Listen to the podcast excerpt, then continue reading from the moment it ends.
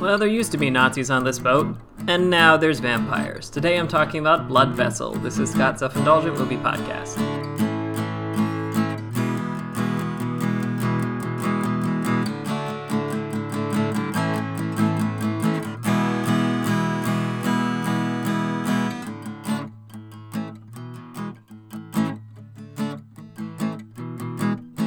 Hello, movie friends. Welcome to Scott's Self Indulgent Movie Podcast. I am Scott, and today I am talking about Blood Vessel, which is a Shudder exclusive that I had some fun with. And it's, uh, you know, it's kind of a straightforward movie in its own right, but I enjoyed it and I want to explain why. So, without further ado, let's get started. The horror genre is full of slight modifications on familiar ideas. If you have a ghost movie, you need something that makes this particular specter stand out in a cadre of other ghost movies, whether it's your location, themes, or the ghost's origins. And there's a lot of movies about Nazis and the occult, whether it's splatterfest, flesh, eh, splatterfest like Dead Snow or Raiders of the Lost Ark. We've gotten a bunch of movies about Nazis and their meddling with supernatural powers. And in Blood Vessel's case, there seems to be a clear inspiration. What if we remade Death Ship, but have it take place in World War II with vampires? Taking place in 1945, the film follows a group of stranded survivors from a hospital boat that was sunk by the Nazis. With no resources or water left, the ragtag group is overjoyed when they come across an abandoned German battleship with supplies to spare.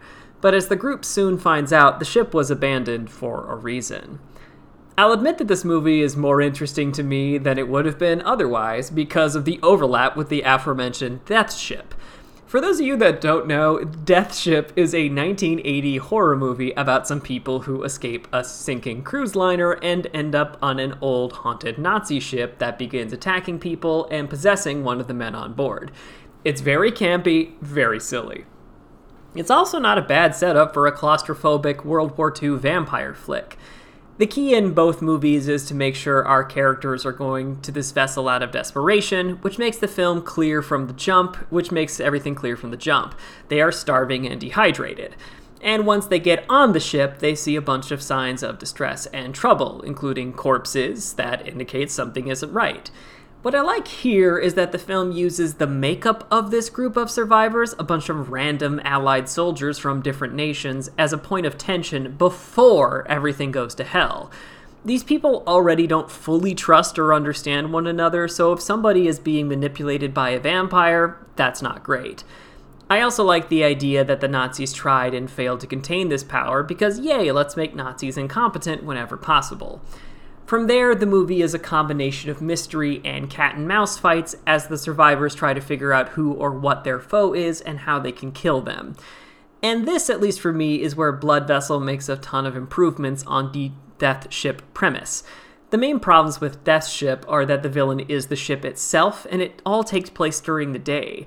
And I don't care how good the acting is, it is very silly to watch someone get knocked overboard bored by an errant pole that moved on its own, especially in open air. Blood Vessel, on the other hand, keeps everything compressed, dark, and claustrophobic, which only adds to the knowledge of what the audience knows that there's nowhere for people to run. Admittedly, once the film gets going, the progression is easy to predict. We're going to knock some people off, get some gruesome deaths, someone's going to turn, and we're going to have a heroic blind fury charge or two into overwhelming enemies but it's all shot and staged well enough to be a bunch of fun. The verdict is it's a fun spin on an old premise. Though it doesn't attempt to reinvent its genre, Blood Vessel is a bloody good time. 7 out of 10. This has been Scott's Self Indulgent Movie Podcast. Thank you so much for listening. Don't forget to like, share, and subscribe wherever you get your podcasts. And don't forget to join our Facebook group, Scott's Self Indulgent Movie World, for the latest reviews, discussions, and more. See you next time, everybody, and stay safe.